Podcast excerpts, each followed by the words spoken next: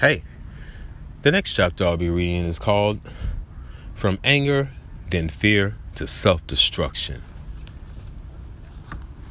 I've already surpassed my family's legacy, so the sky was the limit and there was no more barriers as far as my lineage was concerned.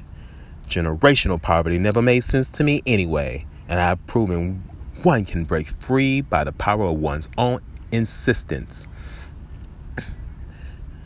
insistent will for fantasy in order to create a reality that is beyond the one dimensional historical reality.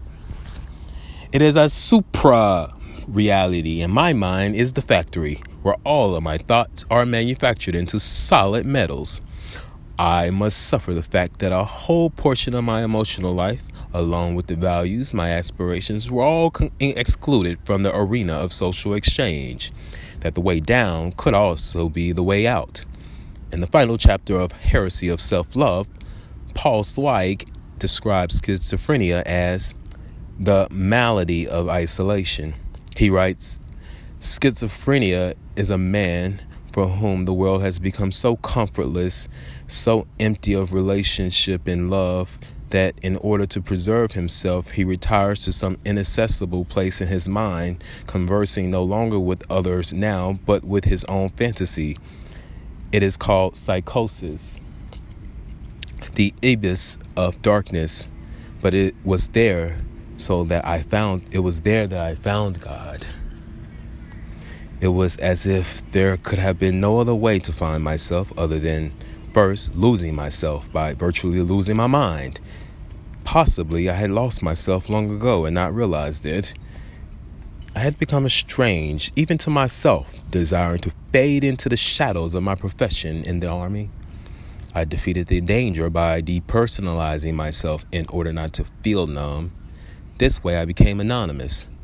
An unknown girl quotes in R.D. Laing, The Divided Self it is as if you get yourself to feel you don't know who you are or where you are.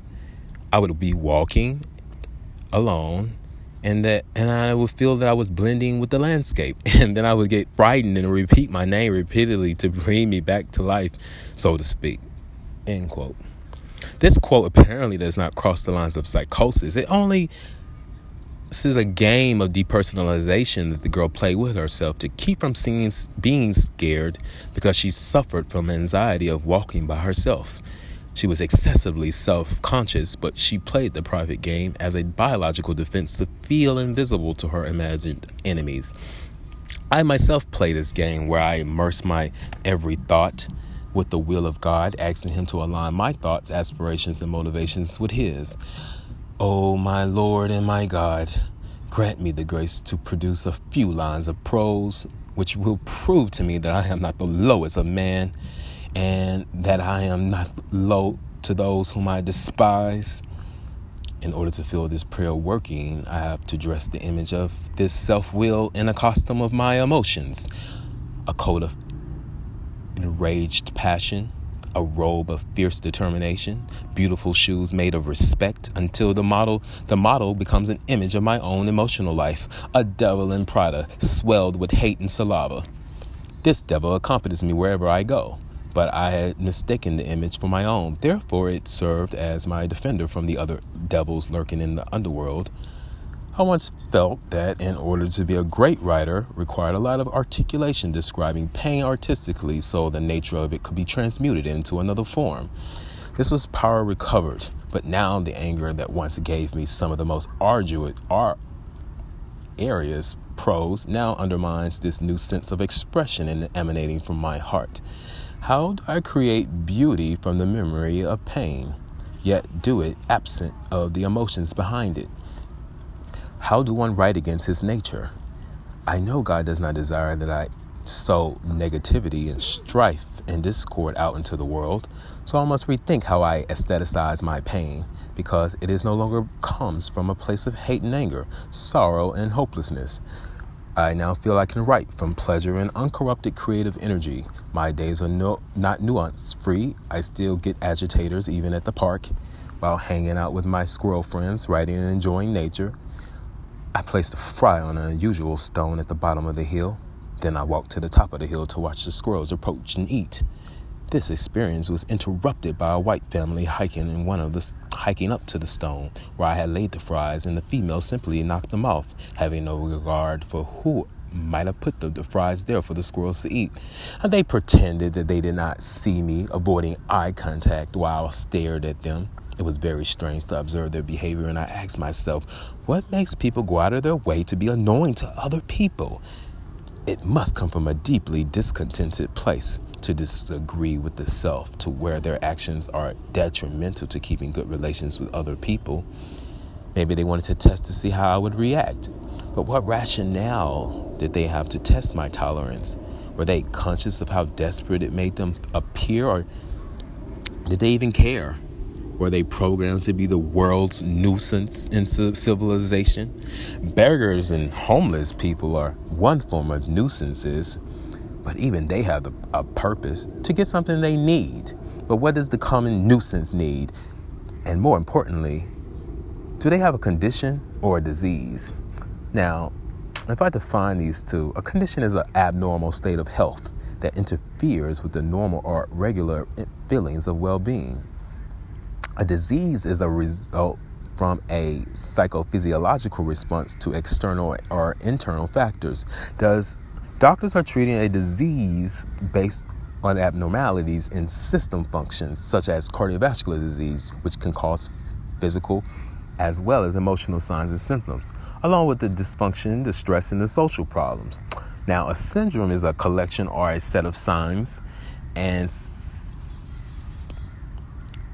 signs and symptoms that characterize or suggest a, suggest a disease. Being a nuisance signifies that the right of quiet enjoyment is being disrupted or interference with the right of specific people. Now, if the premise behind being a nuisance is to cause offense, annoyance, trouble, or injury, which can be public or private, then what omission discharges obstruction in the human mind? Is something missing from that individual, or is there something present after I left the park, I went home and had a meltdown, pacing about the apartment, talking to myself, cursing God and the world, begging God to take me out and let me wound up wherever I wound up, where that, wherever that, whether that be heaven or hell. I had gone three days sober and I was doing good until I left the park. While heading to the train, across the street on 124th Street and 8th Avenue when a black female in her 20s crashed into me, hitting me with her bag. She didn't try to avoid hitting me, and she never acknowledged doing it and kept walking as if she was a zombie.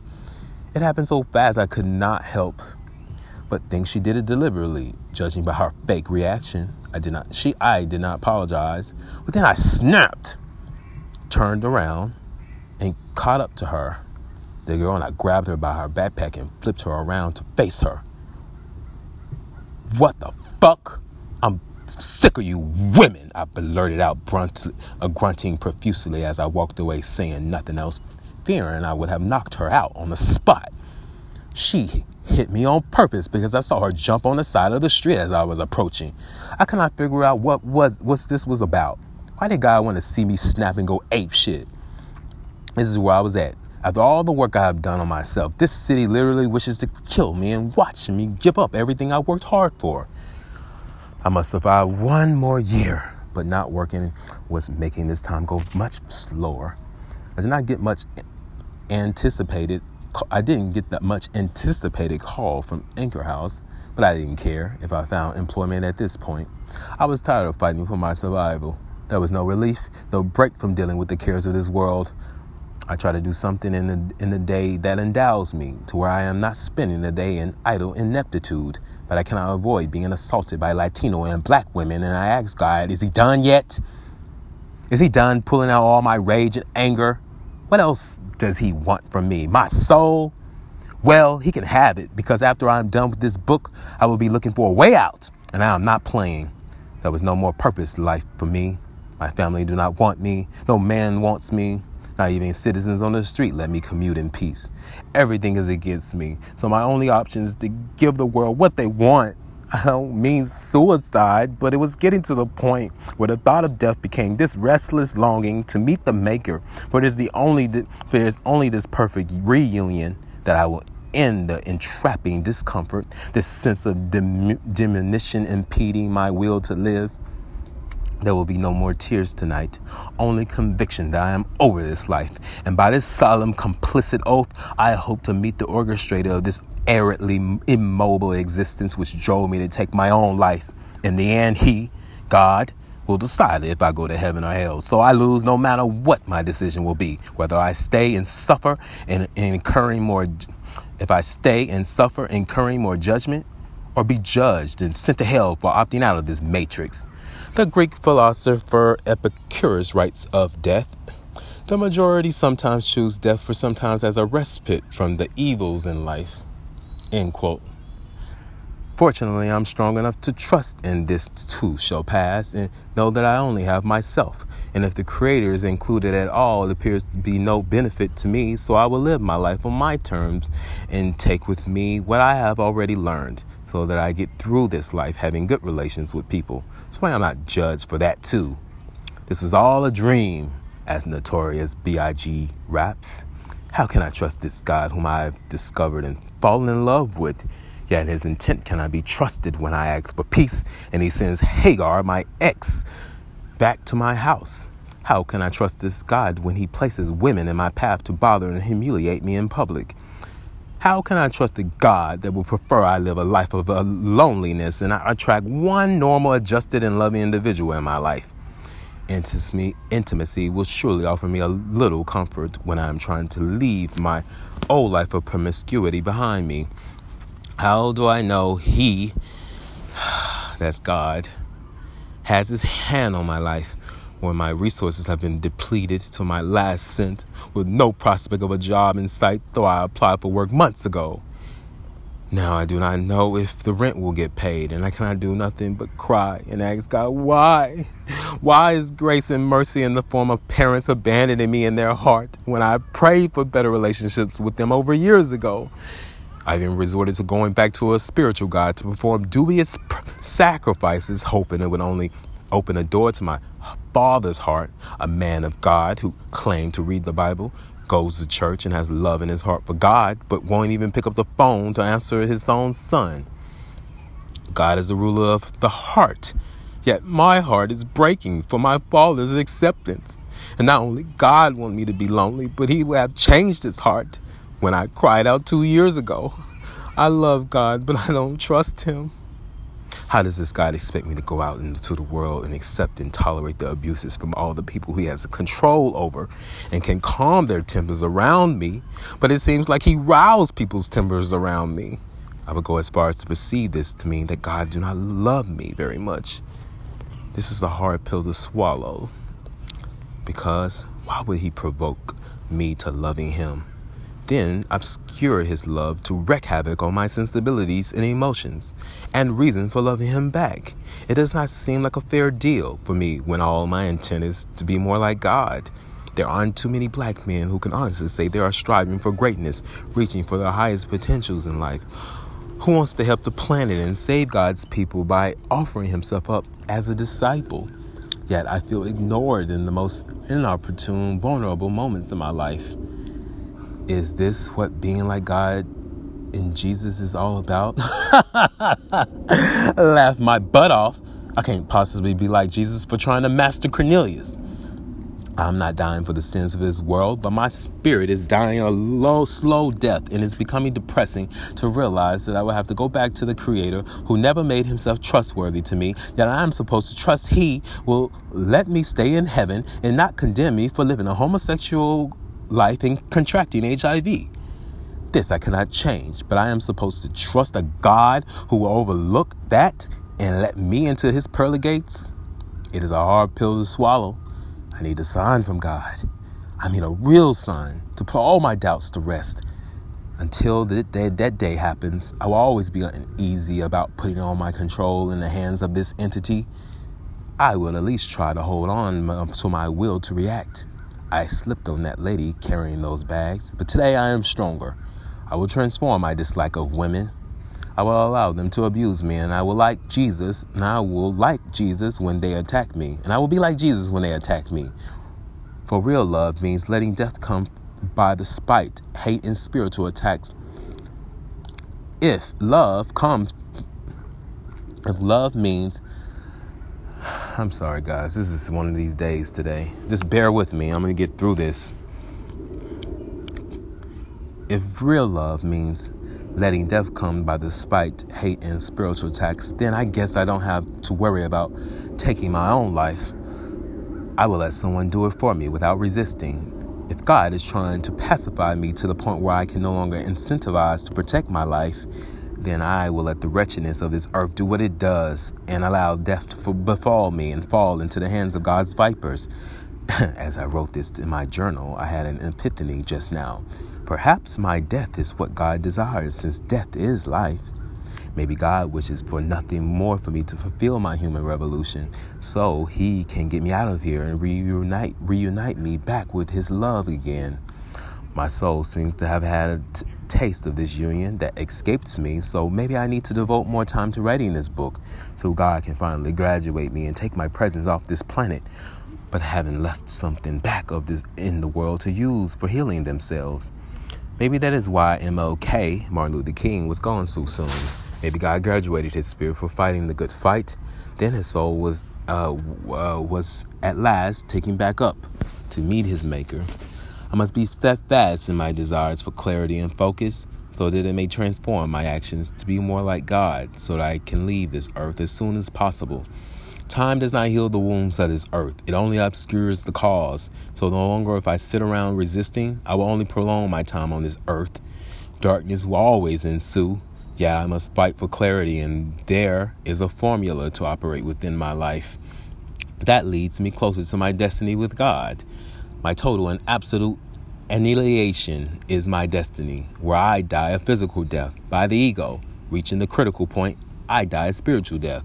This is the process of killing the ego because it leads to happiness and fulfillment. But most importantly, killing the ego so that my soul may be abiding, distinct from the nature of what is evanescent.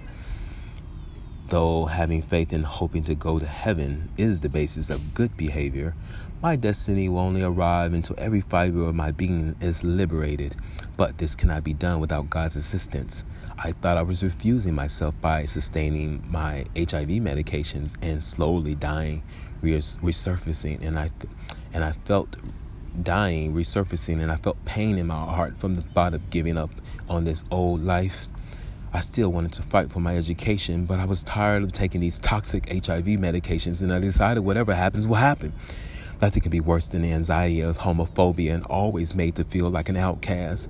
Nothing compares to that lonely, gut wrenching, arrested feeling when you get on the train and at least three people stare at me, becoming instantly uncomfortable as if they cannot stand the sight of me. This arrested feeling will never go away until I either move away from this city or move off this planet. It is a constant reminder how unfair the world has become. So why pretend it does not exist when it's overwhelming every aspect of my life? I cannot walk on the streets without being bumped into, cut off, and intimidated by losers with not enough interest in their own life, so they have to make mine miserable. With the ultimate, but the ultimate sacrifice is to be like God, yet do it at the cost of my own happiness and everything God has worked hard for to keep me my keep for me to maintain in my life. I do not care anymore, and frankly, why should I have to when I have given myself HIV? Do not cry for me, Argentina. I will not, I will not miss this perilous world, and frankly, I cannot wait when this disease start attacking my organs. Then I will be able to rest for once in my life and be at peace about it. An update from the train dispatcher. A large kinetic spark occurred due to debris. Please remain calm, and train will be moving momentarily. The debris was nearly a con- was near a construction area under the tunnel. Now the power is off and no air is getting into the air into the car. The MTA dispatcher said to be patient and they would attempt to take the train back to Tremont and let passengers off. When they attempted to go backwards, a large flare up erupted under the car, causing smoke to enter the car. I thought the car was on fire. People in the car in front of us began moving to the back of the car, so immediately I thought I was going to die. I got up and followed the crowd, hoping the car hopping each car before stopping, not able to move any longer. So I sat down and decided whatever happens will happen, and there was no point trying to fight it. People were panicking and shouting for the dispatcher to open the door and let them out and fear the smoke would suffocate them. But the MTA worker said that they could not open the doors because of security reasons. I was a bit nervous, but then I took the opportunity to reflect on the life and reason this was exactly what I wanted to die. Life was finally giving me another exit route. I remember God and I resolved in myself the faith that He would not have allowed this to happen if there was not some lesson to learn, so I quietly plugged my ears with earplugs and closed my eyes, taking a deep breath and saying the my last prayers. Finally, after 20 minutes, the power was restored and we were let off at Tremont. I went back home to relax over, um, recover because I had been out the night before binge drinking and my head was a little cloudy. I intended to go to the park and read a book or write in my journals, but it seemed the devil was trying to kill me at this point. While home, I reflected on the events that happened. Being trapped on the train nearly engulfed me in flames. The s- stark panic that jolts your nervous system. The instincts to cry out to the mystery of a heavenly being that will somehow hear our cries and come to our rescue to grant us the pleasure of extending pain and suffering, which suddenly becomes indisputably sacred. Not because we enjoy a life of unreconciled agonies that yields no explanation, but somehow, somewhere hidden deep behind our pretenses and presup- presumptions, we aren't sure if we have truly discovered the meaning to our lives and the tragedy tragedy that seems eminently plausible to our lives invokes the question am i content with never knowing the answer to the feeling invoked by meaning panic becomes, for me, a desperate search of discovering that pleasure of ambrosia, that ointment to quickly soothe my putrid soul as the contemplation of death races through my mind. In that moment, the experience of ambrosia was desired. I saw the flashes of sparks shooting from underneath the train, and then the power went out, sending confusion and worry at, that the train was on fire. The heavy smoke that entered the car varied people's fears, and even I thought for a moment that the train was on fire, and I could not find one reassuring face on the train to convince me otherwise. So I had two options freak out with the rest of the passengers, or make my peace with my God by accepting death. If the train would indeed become my tomb, I chose the latter, so I sat quietly and simply took deep breaths, thinking about pleasant and how pleasant the afterlife would be. I was nervous at the thought of fire burning my skin, but I knew once death happened, I would no longer feel the blaze of fire, but the, eventually the rays of light would usher me back into the cosmos. And this was my thought for the entire 20 stressful minutes. Maybe this was a test to see how I would handle the threat of dying. I think I handled myself well, but it impressed on me that I needed to work extra hard in my life to make sure I was truly content with the meaning of life, and if not, I needed to make peace in case I am not so lucky next time. All my talks of dying and not taking my medications to go back to the Creator means nothing if I am panicking and running from the threat of death. This was a wake up call that, I, that signaled my intentions are not as genuine as I had made them out to be, and that I did not want to, re- and I did want to remain on this earth mm, to see if life would give me a new meaning. This freak accident revealed that I did not know the meaning to life because I was not 100% ready to die in that moment. My prayer was to preserve my life and live through my experience, not for God to take me in that moment. Maybe there would be more meaning in life, and I wanted to experience it before I am officially whisked back to my Creator. Gary Zukav writes of fear in The Seat of the Soul your fear comes from the realization that a part of you is creating a reality that it wants, whether you want it or not, and the feeling that you are powerless to prevent it. End quote. Hey. This sums up how I have been feeling this entire time.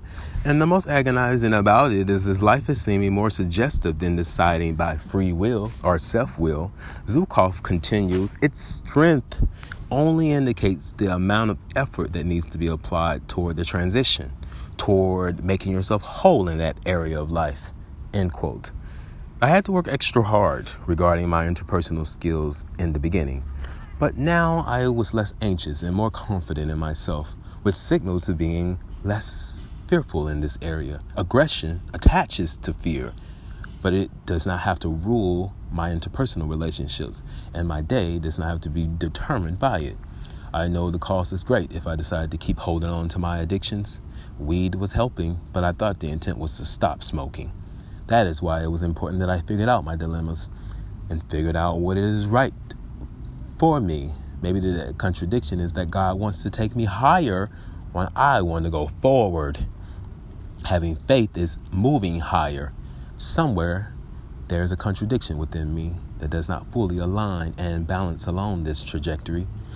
Freud insists there is a conflict between the demands of conformity and the demands of our instinctive energies. End quote. Continuing to escape with weed is linear thinking, but the courage to break the chain of addiction is higher elevation. All I want in a, all is a life of comfort and ease. That is all I have ever wanted. Yet the paradigm of my existence has been one obstacle course after the next, working me out as I jump through the hurdles of life. The fact of the matter is, if temptation did not exist on earth, there would be no intentions to strive toward balancing certain faculties. I am willing to accept that this is another unfortunate contrived paradox to attempt to live in that seems to have its implications in inner transformation. How and when that experience arrived is first partly influenced by family dynamic, holding that status hostage till we decide if we want to continue down that same trajectory or deviate by causing a paradigm shift toward our wildest imaginations. However, every soul has its, has its past, path so, if the soul wants to create a new paradigm by breaking the generational cycles, then there is nothing to do but to be honest with ourselves about what our purpose is in life and surrender to something greater than us. How God will hold my hand along the way, but trusting seems to be the key to not letting go and simply doing my own thing, ultimately spiraling down, spiraling downward when God is trying to ascend me. As sad as it is for me to admit, I may represent my life, but my life belongs to God, and whatever He wants, you best believe He will get. So, through the embarrassment, the shame, the guilt, the fear, and annoyance of life, I am conditioned to fear God and not fear death. And that's the finale of that chapter. Thank you so much for listening. Goodbye.